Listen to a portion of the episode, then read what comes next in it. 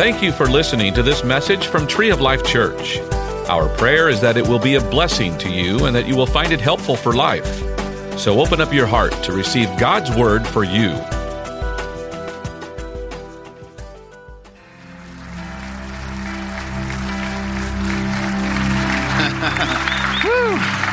You can be seated. Good morning, everybody. God bless Texas.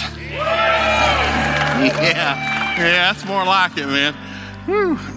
I say it every year. I'm an Okie. When I say God bless Texas, I mean it. God bless you. Uh, my dad had 12 brothers and sisters. Uh, grew up in East Tennessee. Uh, my grandmother uh, never went to school. Got married when she was 15, dropped her first baby before she turned 16, and dropped them like rainwater coming out of heaven. Because back then you had a lot of kids to put them to work. People would ask our family, said, Are y'all Catholic? And I said, Nope. Are you Mormon? I said, Nope. What are you? I said, We're black backslidden Baptists.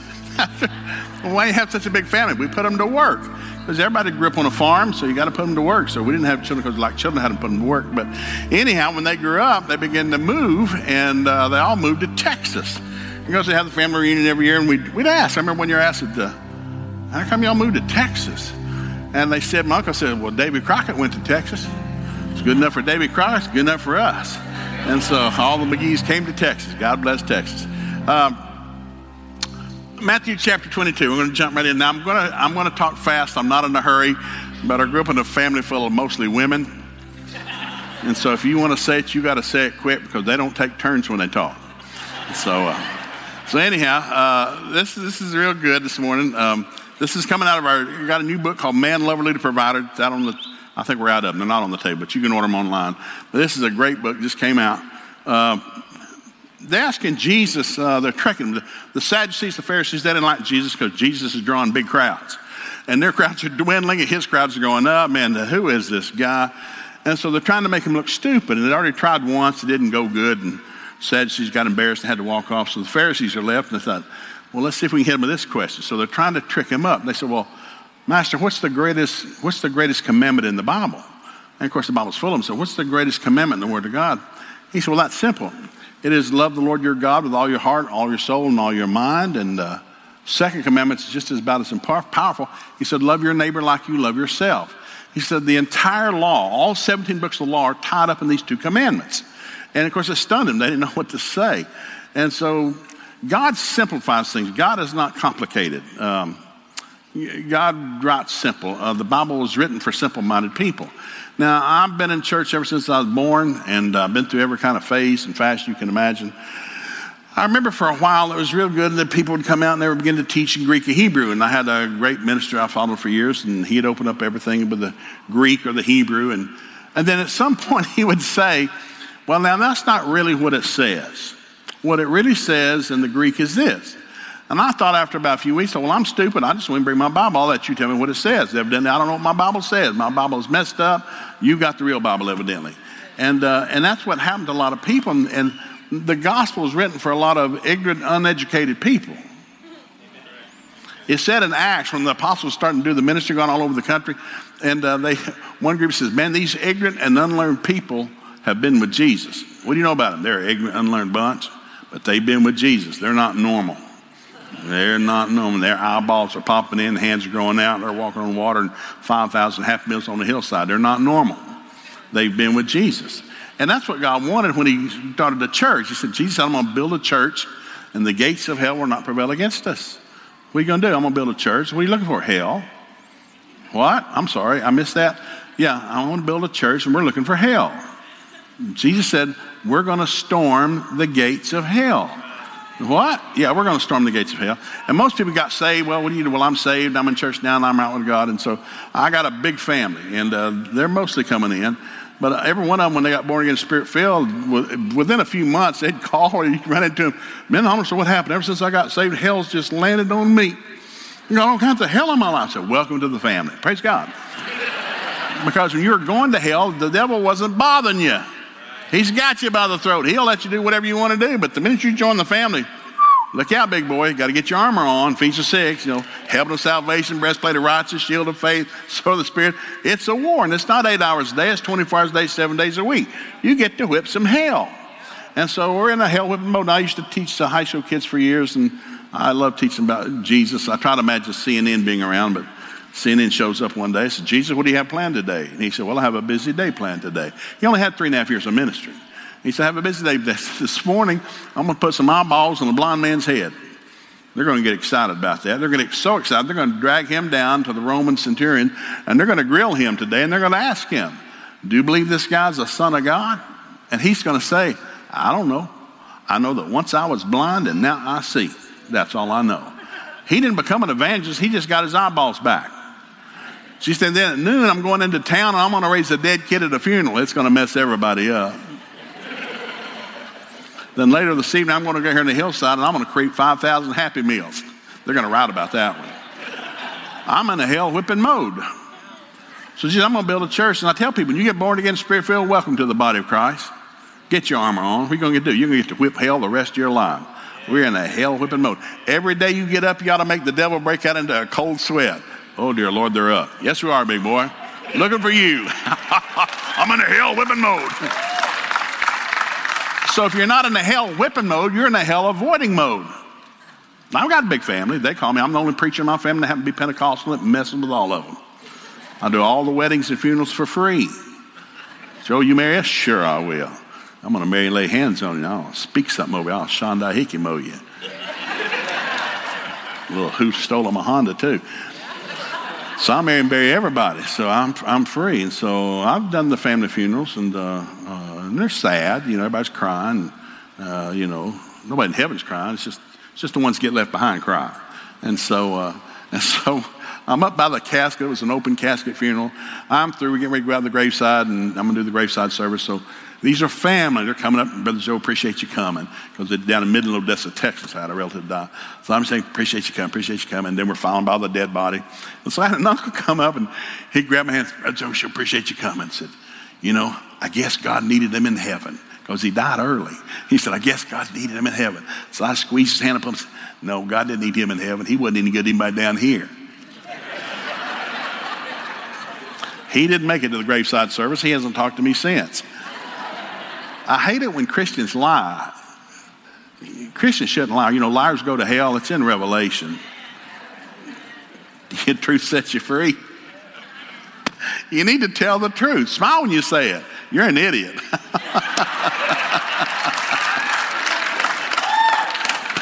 but you got to tell the truth. I don't know where I'm going with that. I better back off that. Anyhow. So I'm going to give you these scripts. I, I, I this is in Acts chapter uh, 4, verse 13 said, When they saw the boldness of Peter and John, they perceived themselves that these ignorant and learned men had been with Jesus. What do you know? They've been hanging out with Jesus. Next scripture, Matthew 20, verse 20. Uh, this is uh, James and John. They're two of the apostles. And for whatever reason, their mother was with them a lot. So you got the 12 apostles following Jesus. But there's this lady. Who's that? Well, that's our mom. And so she went everywhere. And so they're traveling, and it's getting toward the end of Jesus' ministry. All of a sudden, one day, Jesus teaching, and finally, their mom came and fell down on her knees in front of Jesus very respectfully, and she asked her question, May I ask a favor of you, Jesus? He said, Sure, what is it? She said, Well, when you come into your kingdom, will you let my son sit on either side of it, one on your left and one on your right? And she said, Well, I don't have any say so about that. My father will decide who sits next to me. But I appreciate you asking. It was appreciate her boldness. Well, the Bible says the other 10 apostles got furious. You arrogant cuss. What made you somebody? You know, what makes you so bold to go ahead? You got to have your mommy ask where you can sit. Well, at least my mommy's here. Where's your mama at? My mama loved me. and so Jesus went on to a little teaching of that. He said, listen, if you want to be great in my kingdom, you got to become the servant of everybody. It's an upside down pyramid. To be great in my kingdom, you got to learn how to serve people. It's not arrogance, it's not pride, but on this planet, as soon as you, I remember uh, first grade, I went to, we didn't have kindergarten, it hadn't been invented yet. I'm in the first grade. First grade, I'm wearing a girl's blouse because all my cousins were girls. So I wear a white blouse that buttoned backwards with pink owls on it. In the first grade in Hickson, said we didn't have desks, we have eight foot tables. We didn't have screens on the windows, just big windows that raised up. We didn't start school till after Labor Day. Was, life was good back then. So at eight foot table, we had milk break. We got milk break every day. So it's milk break, and three cents you get your carton of cold milk, and where you can't talk during milk break. So me and my buddy Gary Hutton, Mike Blake sitting across and we're sucking on our milk. And we had a mother that volunteered. She's a homeroom mother all the way through the fifth grade because her boy was in the class. And so we're sitting there and I, bird haircuts. Nobody's got hair. Bird haircuts, line the fifth grade. Mm, you don't have to comb your hair. You don't have any hair. And so, so I'm sitting there and all of a sudden that mother bent over her son, and I like him, nice kid, bent over her son, and she kissed him on the top of his head. And she said, You're the most handsome boy in this class. Me and Mike Blake looked at each other and we went, She lied. Because he's ugly. Now, we didn't have TV. We haven't been ridden by the media or, or, or computers. We're just normal people. We're just well, he's ugly. He couldn't help it. He came out that way. Now, he was well groomed. His mama starts his shirts every day and man, everything's in place. But he was ugly. And I thought, holy Lord, I didn't know mothers lied. That was a lie. And so when I went through school now, uh, he went through high school, graduated with me. And so I uh, played football and baseball. So we got on the baseball, uh, football field early. We're out there in the fall. We're out there on the field. And me and my buddies, we get there early, and so he hadn't come out yet. And we'd sit there and we'd talk about him. Said, What is it with this kid? He's uglier than a mud fence, but he has a date every Friday night because he's just bold as snot. You know, I remember asking a girl out on a date first time, Hey, I don't know if you do anything Friday night. I mean, you probably are, but uh, if you're not, maybe you'd like to go out. I don't know maybe I can borrow my daddy's car. I don't know if I can, but I probably can ask. And if you'd like to go out, maybe we go down and get a hot dog or something. If you got some money, I might take you. You'd like to go. Well, nobody wants to go out with a doofus. I couldn't buy a date. And so he's got a date, Friday and we thought, what is it with him?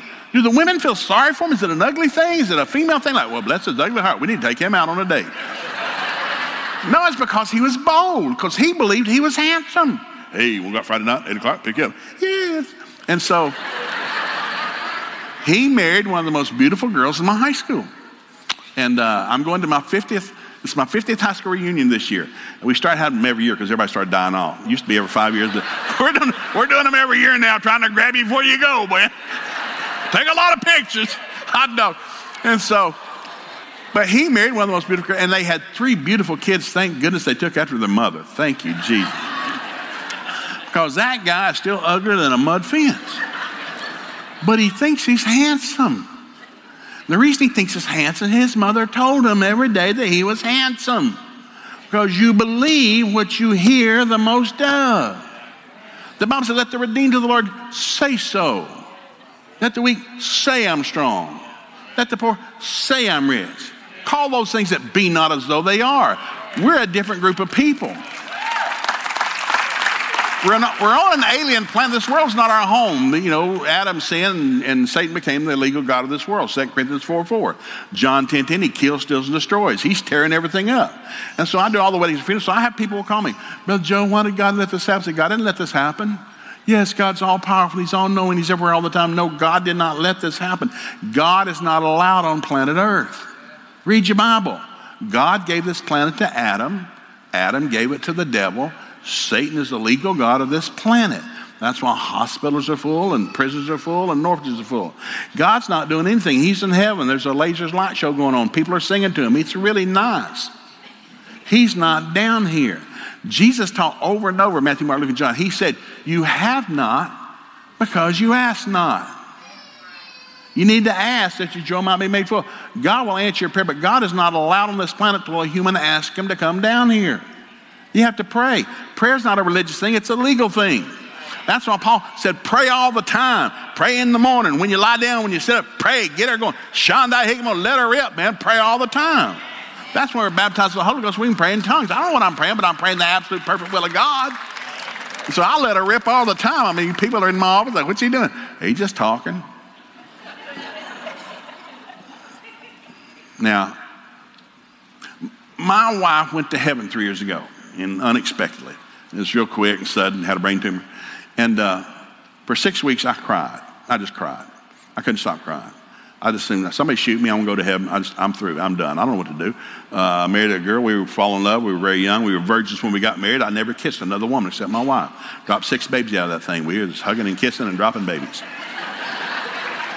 and uh, if we'd started early, I probably had 12, which thank God we waited five years before we started and she went to heaven. So, uh, so anyhow, uh, About six weeks into it, I can I hear God talk, but he, he, uh, God has the funniest voice. I heard God talking to me like, "Son, you need to shut up and get up and get busy. Like you can't you can't cry forever." You know, in the Bible, when somebody died, they gave you 30 days to mourn. Day 31, you had to get up. Hey, get up. We got stuff to do. And some people make a they make a memorial out of dead people. They're, they're dead. You know, they're dead. It's real quiet in here. I'm in Texas. you don't make a moral out of dead people. Hopefully, the dead person went to heaven, and they're not thinking about you. There's a lazy light show, and everybody's happy, and it's eternity. And there's no time in heaven. How long you been here? I don't know, about 48 years. How long you been? About 700. They have no concept of time in heaven. It's eternity. It doesn't get dark in heaven. You can eat and never gain an ounce. The marriage supper is going to last seven years, man. We're going to hog on down. You don't have a bathroom. You don't have a bowel movement. It just gets heaven. and so people have gone on. They're not thinking about us. It's the ones left behind that are doing all the thinking, you know. It's like, so I realized I need to get up and get busy. So people were calling, texting, Joe, we're so sorry we had a better while. And I got tired of answering. I got tired of telling. I'm tired of, yeah, she died. We buried her. Praise God. What, what do you want me to say? Joe, we're so sorry. Me too. Joe, we're so sad. Me too. Joe, we feel so bad. Me too. I'm running out of stuff to say. And so I didn't want to go anywhere. So I stayed in my house. Uh, and, and my kids moved me into a doggone gated community. Just the dumbest thing I ever did in my life. I had a house that I built on a mountainside. I've been there for 36 years. I built the house myself, two story, got a porch all around it like a cracker barrel does. I love that old barn house. That's my house. Raised all my kids there. Well, my kids thought, no, dad doesn't be with any bad memories. So we get them in a gated community in town where I'm spending enough money where I could have bought four Mercedes. You know, I'm just, I'm flushing money down the toilet like some Santa Claus was stuck upside down in the chimney. But they didn't worry about it. It's not their money, it's my money. So, so anyhow, uh, several people. so Angel, this lady, texted me one time. Joe, I'm so sorry I heard about Denise, and we'd worked together on staff 26 years ago. Her husband and I, and my wife and I, we knew each other. Then we all got laid off the same day, and we got an office together for a year and a half. And then they got a great church, about 3,000 people, and I spoke every year, so we knew each other. So she's one of the texts. Joe, I'm so sorry to hear about Denise. Yeah, I know. Do you mind if I text you once a month? I know how it is when people die. Everybody shows up when they die, but nobody shows up after that. I said, sure, it'll be fine. Once a month for eight months, I get a text. Now, I don't text well, I have fat thumbs. I don't like texting. How are you? I am good. yeah, how are the kids? They are good too. And uh, I, I, learned how to breathe. And so nine months later, I get a phone call late at night, and I hear this voice. And it's, it's Angel. She's on the phone. I said, hey, I heard that voice about 12 years. How you doing? How you doing? Well, I'm in my gated community house, and, and two of my kids are living with me. You know, in fact, they come back and take care of their decrepit old father. And, uh, and so, and so uh, I'm talk, we talked for an hour and a half, laughed, had a good time. I come out of my bedroom, which has an office. I have the whole end of the house is mine. I go to the kitchen, get some water. My kid said, Dad, who are you talking to? Oh, I'm talking to Angel. A who? No, it's a what? Her name's Angel. you sure are laughing a lot? Yeah, she's a funny southern woman. You sure are laughing a lot? Yeah, she's a funny southern woman. We sure are laughing a lot? Yes, she's funny. Did I mention she was funny? And uh, so, anyhow, two nights later, all my kids, I come home from office, all my kids are sitting at my kitchen table. They're adults. They're all adults. They're at my kitchen table. I said, hey, what are we doing here? Dad, we need to talk. I said, what about? About Angel. What about Angel? We don't think it's right. You don't think what's right? That you're talking to somebody of the opposite sex.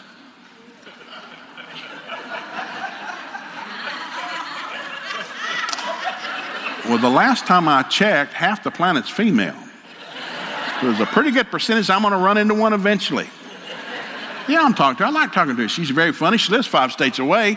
I mean, we joked with each other. We're never going to get remarried. You know, went through a horrible divorce. She's been single for 12 years and, you know, raising her kids and, getting to school. And so uh, I, I, don't care about getting remarried. I, I went through it one time, 45 years. That was enough. So we would talk on the phone. We would joke about it. And so, so anyhow, uh, the kids said, we don't think, so I said, okay, well, I'll just tell her, I'll call her once a week. We'll talk on a Saturday night. Well, that'll be better, Dad. So I did. I called and said, hey, you mind if I call you once a week? Kids are upset, and I don't know why. This is a new world for me. I'm unfair what it is. So, so I called every Friday night for a month. So finally, I invited the kids over for a dinner a month later, fed them a really good meal. And after meal, I said, hey, guys, I have an announcement to make. I'm going to call Angel every night. I like talking to her. She's a funny Southern woman. She's been through the same kind of hell I've been through. We like talking to one another. So if you don't like that, I don't know what to tell you.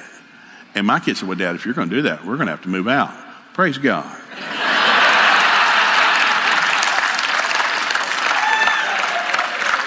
I'm not trying to be funny. I'm trying to teach you something. And two days later, they moved down. I said, Dear God, I'm Greyhound, you're gone. I walk around in my underwear, pass gas, I control the TV remote. I'm king of my house, boys. I'm back, you know. And so, uh, so anyhow, I'm doing a seminar down in Naples, Florida that November, and uh, I ain't talking every night. Hey, I, I work with a group that ha- I work with adult people who we do hand, a place for handicapped kids, mentally retarded people, and uh, they do it in five different states. And she's on the board with them. So we're doing one in Naples. I said, "Well, I'm going to be in Naples." So well, maybe I'll come by. Said, "Well, come on by." So I'm sitting in the auditorium. I'm the guest speaker that night. My former pastor is one of the speakers. There's four of us speaking. Great church. I go there every year, and uh, and all of a sudden I see Angel. I'm not seeing her 12 years. She walks in. It's a big auditorium like this. Sitting there, and she waved. I waved. When I did, the pastor's wife saw me wave. Now she's like my sister. She's known me for 25 years.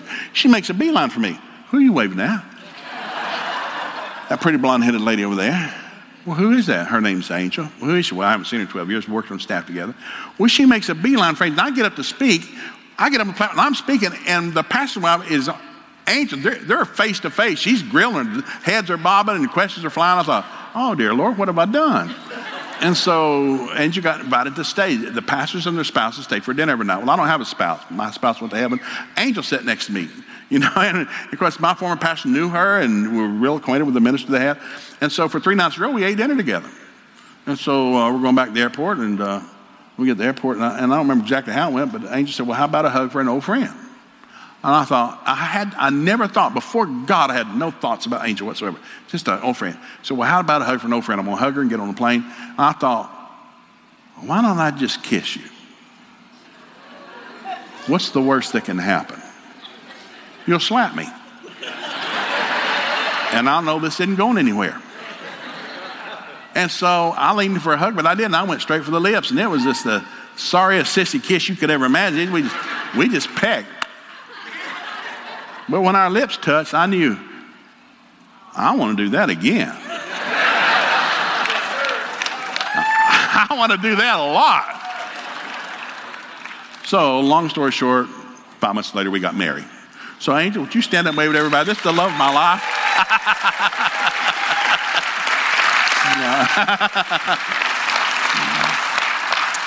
uh, we are newlyweds. We're still in love. We don't know the difference.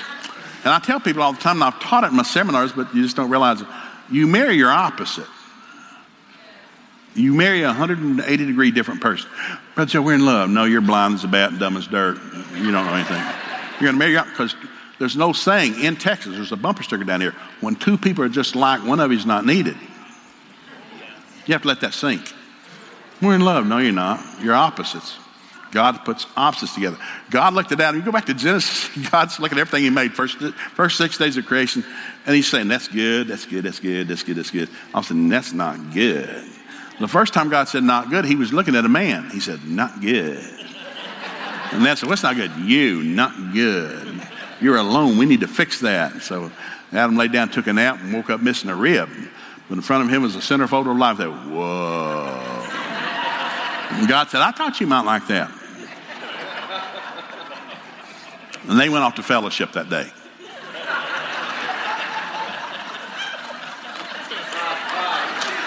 Yeah, they didn't milk any cows or feed any camels. They went to fellowship. And I'm sure it went something like this. Hey, how you doing? Hey, how you doing? What's that? I don't know. What's that? they figured it out. By the time of Noah's flood, most historians said there were 8 billion people on the planet. They figured it out. They didn't need a book or a chart or a graph. They figured it out. We've complicated so many simple things that God's made, it's just unreal. Now, when I was a school administrator years ago, I love that job. Um, he said, Where'd you learn the Bible? I said, Well, I learned the Bible teaching chapel 175 days a year in a Christian school. My first year, and I've been to Bible school. You know, I went to Rhema two years, went to Oral Roberts University three summers, and got a master's. And I learned the Bible, but that's not where I learned the Bible. I learned the Bible teaching chapel, because first year I'm teaching chapel. I said, I'm about four months in, I'm running out of sermons. And I've been to Bible school, and I'm running out of stuff to say. I've already been from Genesis Revelation twice. I'm running out of stuff to say. And so I'm, I'm starting to pull some crazy stories. And, and so I, I went to the bookstore. I said, You got any Bible story books? And they said, Yes, I got one here. It's a real good one Egermeier's Children's Bible Story Book. So really, I'll take it. Big, thick, hardback. It's still in print. It is the greatest Bible storybook that has ever been written, and it's still in print, Warner Press. And so, people, where'd you learn the Bible? I taught chapel 175 days a year for 10 years in a row, and I taught every one of them out of Egermeier's Children's Bible Storybook. She took every major story in the Bible, she wrote a one page modern English version of that story. So when I went to chapel, I cut chapel from 15 minutes to 30, and I told the kids, do not bring your Bible. Don't ever bring your Bible to chapel. I forbid it. If you bring it, leave it outside. You come in here, you just listen to me. You're not going to read your Bible. Because I'd have them turn to scriptures, and they just, they're not listening anymore. Okay, turn to Genesis chapter 4. What page is that on? What page is that on? So one day I told them, I said, turn to Zephaniah chapter 4, verse 3. And I just started talking. And they're just trying to figure out what page they're turning. Well, the next day I had a senior come in and say, Mr. McGee, there's no Zephaniah. Yeah, son, and that's just how dumb you are. I'm not ever going to tell you again. You're going to learn to read your own Bible. There's just 66 books. Memorize them. Learn the Bible. Dear Lord. And so I taught chapel very different. And so I learned great stories from, from Ruth Egermeier, like uh, the Philistines stole the Ark of the Covenant one day. Uh, God had warned Eli. He's got two sons. You got to make your boys stop sinning. You're the priest. You, your boys are sinning something horrible. You got to make them stop. Well, the Bible says he was told to restrain them, but the Bible says he talked to them. God didn't say talk to them. He said restrain them, make them stop that. But they didn't. So all of a sudden, Samuel's living in the house as a little five-year-old boy because you know he's been promised to God. So Samuel's hearing all this stuff. So Samuel saw this thing. He said, "Okay, if you don't stop, I'm gonna every male in your family was going to drop dead, and I'm going to have the enemy steal the ark of the covenant." So one day the Philistines invaded the town. Eli's sons die. He falls off his neck. He dies. They steal the ark of the covenant. They take the Ark of the Covenant back to their camp. Now, there's five brothers, five Philistine brothers. They all have their own camp. They're all kings with their own bunch. They take the ark back and put it in a tent. And so these are, what's the tent? Well, this is all the gods they stole from all the kingdoms that they conquered wooden gods and metal gods and marble gods. And then you got the Ark of the Covenant. Well, they said the first night they stuck the Ark of the Covenant, when they went in the next morning, all the gods had fallen on their face. All the statues fell over. It's in the Bible, I'm not making it up. They had to stand them up. Well, the second day they went in, they fall on their face again. Whoa. You third day, well, they fell on their face again. Man, we just might as well leave them on the ground. What is it? Well, later that evening, uh, the Bible says they, they, that the Lord smote them with emerods. I thought, emerods, what? And so you start reading and thought, what is it? Well, they have emerods. What happened? Well, they couldn't ride their horse. They have emerods. They can't ride their horse. And they had chariots. And they can't ride their chariot. And they don't want to eat food because they don't want to process anything through their intestines. They don't want nothing to move. So they're dying of starvation. They're dying of dehydration. They're dying. They think, man, we need to give this thing away. And so the guy called his brother, hey, we got, a, we got this gold thing down here. We won't give it to you. Bless you with it. So he gave the Ark of the Covenant away. Well, same thing happened to that bunch down there. God smote them with emerods. And all five brothers got emerods. And he had to read, what's an emerod? It's a hemorrhoid. I think God has a book in heaven. See, what are we going to do this time? We've not used hemorrhoids in a while. Let's use hemorrhoids. Smite them with hemorrhoids. so hemorrhoids are the devil. There's a curse on that thing. You're, you've been redeemed the curse law. Hemorrhoids shouldn't be in you. Lay hands on something. Grease them. Get somebody to anoint you. So anyhow, so they realized, man, we've made this God mad. We need to send him back because man, they're all dying.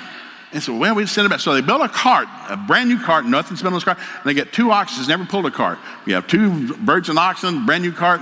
And so we need to send a gift back with this guy. We've made a mad. What is he like? And somebody said, I'm not making it. Well, he seems to be partial to hemorrhoids. Let's make five gold hemorrhoids. Now, they have a goldsmith. Hey, Frank, we need to make five gold hemorrhoids. What? Hemorrhoids. You don't think everybody's got? No, there's no medical book to look it up. You just have to bend somebody over and take a look, see. I'm not trying to be crude, I'm just telling you what happened. So they made five, he made five gold hemorrhoids and put it in the Ark of the you know, the Ark of the Covenant, five gold hemorrhoids. And after they put them out there, we got to put something else in there. And so what else? Well, let's make five gold mice. For this God has made mice out of men. That's where the saying comes from. It's in your Bible. So they put five gold mice and five gold hemorrhoids in the Ark of the Covenant and they sent it home. And then they recovered. I don't know why I told this story. I love that story. now, what I did for 10 years, I went from Genesis to Revelation 10 times.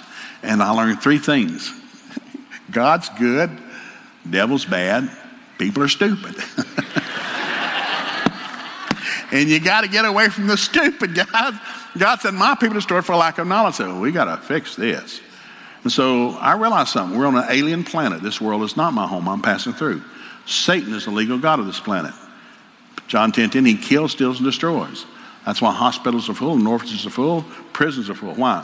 Where's God at? He's in heaven. Once he let this happen, he didn't let anything happen. He's not in charge. Humans are in charge.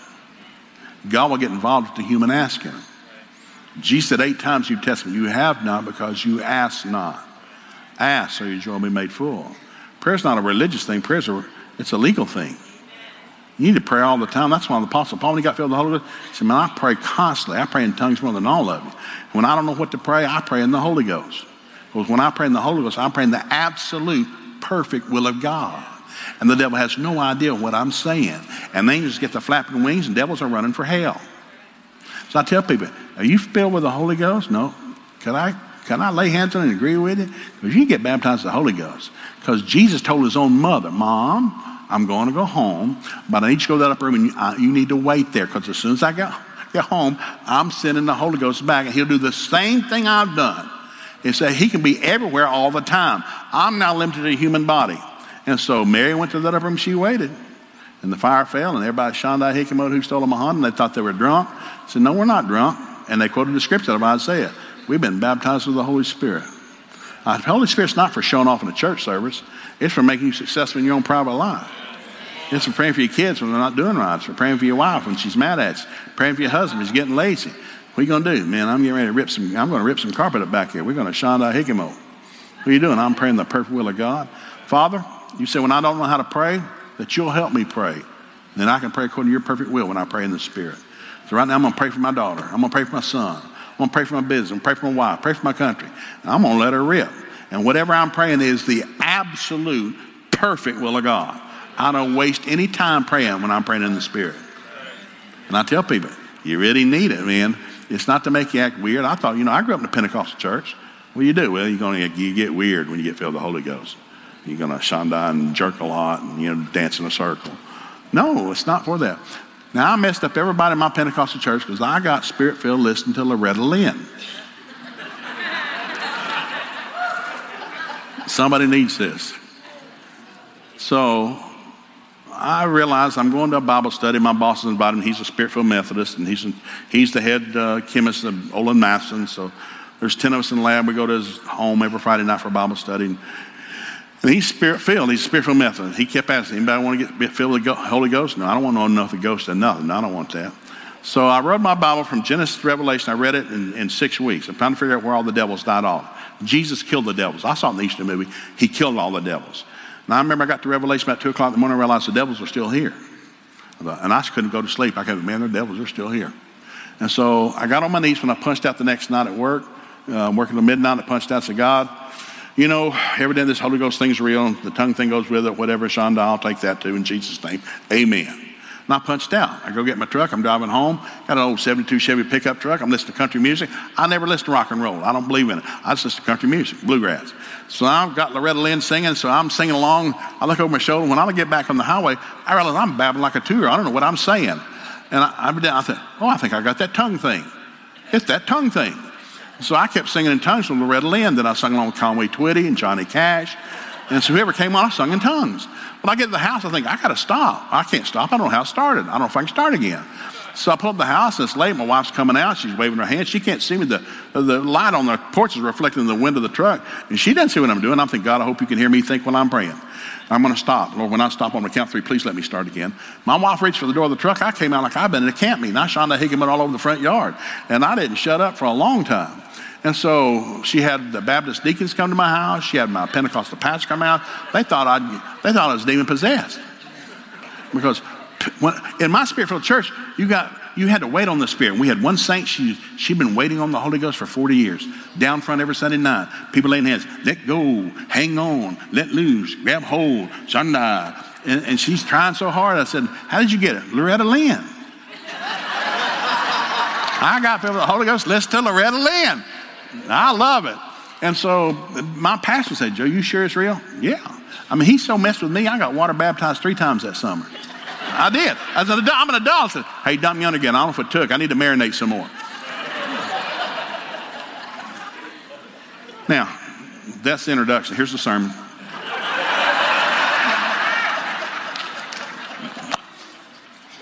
God is so good. Uh, it's real short. We're out of books, but you can order offline, online. Um, I wrote this, this seminar I used to do all the time. So you teach on manus? Yeah. And, uh, and so uh, uh, I was up at the church in Pennsylvania, and uh, pastor asked, Joe, will you come up and teach on blended families? I said, no. I said, why? I don't believe in it. He said, you know, there's more blended families in America than are core families. I know. Why don't you teach it? I don't believe in it. I said, um, there's not a blended Bible or a singles Bible or a divorce Bible. They're just one book. Volume two's not coming out. We're hanging with volume one. It's for everybody. The gospel's for everybody. I don't care what you've been through, what you're in. I don't care if you've been divorced 12 times. This book is for you. I don't care what you've been through. This book is for you. This is life. And so what I did, I went through and I said, I'll do this real quick. So I had this seminar I did. I said, what do you do? Well, I'm at this marriage seminar in Kentucky. This guy comes up, and he's a businessman. I know he's very successful. Hey, Joe, can you kind of boil that down to three things? It's Saturday. I've, I've, I spoke for six hour and a half sessions. And he come, hey, that's really good. Can you boil that down to three things? And I said, sure, I can. So I said, so I said, here, you got a pencil? Here's the three things you need to do. And so I said, all men are lovers, leaders, providers. And I gave him the scripture. And he left. He was happy. And, and the pastor said, what did you do? I gave him the whole seminar just in about two minutes. Three by five card. Was it good? It's what he wanted. You meet people where they are. You meet people where they are. If they're not thirsty, don't give them water. They're not going to drink it. You got them where they're thirsty. So, all men are lovers. Here it is. Shortest sermon you've ever heard. Ephesians 5.25. Husbands, love your wife like Christ loved the church. I'm to love my wife like Christ loved me. Jesus loved me when I wasn't lovable. I was going to hell on purpose. God loved me first. My job is to love my wife whether she's ever lovable or not. My job is to love her until Jesus comes to get me. I tell people Hallmark's got the cards all wrong because you know you buy a card, hey, congratulations, you got married. No, it should say, hey, I'm so sorry, I heard you got married. Because if you don't die at that marriage seminar, you're a half dead zombie. You die when you get married. It's a covenant. You can't have a covenant unless you die. So you're standing for God and witnesses on the day you get married. What do you do? I'm promising this day forward, I'm living for this lady right here. I have no more life. Because couples come all the time, born again spirit. We just can't agree on nothing. What? We can't agree on nothing. You're perfect for each other. Opposites attract. And men will say, well, when do I get to choose? She gets, she picks where we go on vacation every year. She needs to. When do I get to pick? You don't. You died. You died you got married. Shut up. You're dead. You don't pick vacation. You don't pick the restaurant. You don't pick the car. You don't pick the couch. You don't pick nothing, big boy. You died. Welcome to the heavenly life. And what happens if you start loving somebody like that, eventually they're going to start loving you back. Man, they're good to me, dear Lord. They're good to me. Oh, that's good. You'll do, somebody will get that. All men are lovers. My job is to love my wife like Jesus loved me. Number two, all men are, uh, are, are leaders. 1 Corinthians 11, 3 is God is the head of Christ, Christ the head of man, man's over the woman, woman's over the children, children's over the dog, dog's over the cat, cat's over the mouse, mouse over the cheese, cheese over the cracker. It's a pecking order in the kingdom of God. Now, the word it's not dictator, it's source. God is the source of Christ. Jesus said, If you see me, you see my Father. If you heard me, you've heard my Father. I'm the Father of one. I'm just like my Father. Jesus turned to mankind. He says, Man, without me, you can't do a thing, but with me, all things are possible. A man's turned to his wife and said, Sugar, what do you want? I'm either going to write a check for it or I'm going to start believing God for it. But I've had more couples in my office, Christians fighting. Well, that's just stupid. I don't want somebody who wants that. Well, she wants it. It's your job to get it for her. I, I tell the story a lot, and I got, I'm out of time, but my wife wanted, my, my wife never asked for nothing, my first wife. And she asked one, she wants some sheep. And she's never asked for a thing. She wants some sheep. I said, sheep? Bad sheep. We, I don't know Oklahoma, no stinking sheep. We got cows. Sheep. She wants sheep. And so I found out, yeah, I got, a, she wants five sheep. And she don't want to eat them. She just wants to share them and pet them, give them names. You got to have an acre of land for every sheep that you've got. I got about five acres to feed a sheep I can't ever eat. And so I'm making, I'm moving. I said, well, praise God. You want some sheep? Thank you, Jesus. Come on, praise God. And so I finally get the acreage and I finally get a fence around it. And so I went to visit a sheep farm at West Oklahoma, me in Oklahoma, and the lady out there's got all these sheep. We spent half a day out there, all those sheep. And we're driving back to Tulsa. And also my wife said, you know, John, I got to thinking, I don't think I want any sheep. All I can say was, praise God. You sure, baby? You sure? Because we're moving really good on this thing. All right, then, no sheep. Thank God I never had to get any. Leaders mean you got to get out front, and men don't like being out front because we don't like looking stupid. That's why men never ask for directions. Women ask for directions. Why don't you pull them in that direction? Dear God, no, I'll find it. I'll, I'll take a half a day, I'll find it. I don't need to ask for directions. That's why we look stupid, guys. Bless our heart. But my job is to lead if I look stupid. So I've had to make a lot of decisions like, hey, everybody back up. Dad made a dumb decision. Back up, back up. Another, another making that. And I don't, I don't worry about making bad decisions anymore. I, I, just don't. I make decisions. If it's a bad one, I won't make that one again. Then number three, I'm a provider. 1 Timothy 5 8, any man that does not financially provide for his family is worse than an infidel. He's the one who denied the faith. Now, all the boys that married my daughters married in the family. I, I grilled them. Uh, first five dates with us as a family. Uh, next dates with another couple I pre-approve of. You know, single dates. And uh, so uh, I think set up. I said, but before they got married, all my daughters got married. Before they got married, I said, now here's what you need to do. You bring me uh, after six months of pre-marriage counseling. You bring me your five-year plan written out. Where you going to be in five years? Where you going to be living? How much money you going to be making? You got it out. You got a vision for your life. I want to see it. Number two, I want your last 12 bank statements. You put them on my desk. Put your last, and I did this. I'm not making fun. Put all, because I want to see where you're spending your money. Because your job is to take care of my daughter. I've taken real good care of my daughters. Fixed their crooked teeth, got perms for the hair, got them dressed for the prom, got them a car, sent them to private college. Ho, ho, ho. You're about to take my place. And so I want to make sure that you have money. And so if, if I looked at your 12 bank statements, you never spent any money on my daughter, you don't love my daughter, you're a liar. Because love's the most expensive four letter word in the universe. You tell somebody I love you, you better get out your checkbook, your bill for your 401k, your hunting dog, your bass pro, your riding reel. Hey, I love you. Because if love's not cost you something, it's not love. And so, so this one guy, I like this kid, came in and said, and I looked at him and said, Hey, son, you're not a tither. Yes, sir, I've been a tither for three years. No, you're a seven percenter. Really? Yeah, that's not a tithe. Well, I'll change that. Good. You need to change that. And the wedding was going to be in a month. I said, Well, now, son, you're not going to marry my daughter next month. I want you to be a tither for a year. I don't want you to react to me. I want you to do it because you know what's right. And so we're going to postpone the wedding for a year. Now, I don't have time to tell you all the hell that happened because of that. Oh, man. Oh, man. It was rough. But I, I stuck my grandson. They got married a year later, and a great wedding. They're doing really good. They dropped three babies out of that marriage. They're still dropping grandbabies. This, this is a good deal. But somebody has to set the standard. So, all men love, they lead, and they provide. I got mad at my wife one time. I've been 12 years to my marriage, and I'm, I'm working two jobs, and I'm bouncing checks like ping pong balls on the concrete floor. And I realized it's just never going to be enough. And I just lost my temper. My wife's washing dishes. I'm in the kitchen, and I start screaming. I said, "It's never enough, is it? It's never stinking enough, is it?" She said, "No, Joe. You need to make more money." I thought that was my point. What did I miss? But I realized that my job as a man is to love, whether you ever love me back or not, and to lead and to provide. That's my job as God's design. And what God designed, He will empower. And if you'll, if you'll believe that, great things will happen in your life. And quit pointing fingers at your spouse. It's not their fault. Everything's my fault. What is it? Whatever it is, I'm the head of my family. I'm responsible. And the day I took that stance, life changed because God started showing up. But as long as you can blame somebody else, God's not going to show up. Hell will show up. So let's start acting like we start acting like Christians, talking like Christians. Are we going to do? So I tell people, when you leave today, don't you quote a thing you've heard me say. You'll be in a fight before you get in the car. because no, I'm serious. Because what the men heard is not what the women heard. You heard something totally opposite. God, this, God's got a great sense of humor. Everybody heard something different. So if you're spouse, hey, what you think about that? and don't say nothing. You won't make it home. Smile a lot. Praise God. That's great. So let's stand up. I'll lead you in a confession. Say this after me. Say, Heavenly Father, I thank you for your word. Your word is truth. It sets me free. It keeps me free. According to your word, I ask you, teach my family to fear you. Surround my family with divine favor Bring to my family godly friends. I consider it done. In Jesus' name, amen. Bow your heads. Father, we thank you for the truth of your word that sets us free and keeps us free, Father. I speak great grace over this great body here, Father.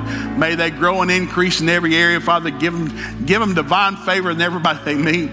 Lord, this year, let this be a jubilee year for our families. Whatever the devil stole, make him pay back seven times. We are the head and not the tail. We are above and not beneath. Everything we set our hand to prospers. We are the redeemed of the Lord, and we say so in Jesus' name. And everybody said, We hope that you enjoyed this message. You can find more messages and information about Tree of Life Church at treeoflifechurch.org. We'd like to invite you to come visit us at 5513 IH 35 South in New Braunfels, Texas. Or you can watch us on live stream. Thank you again for listening.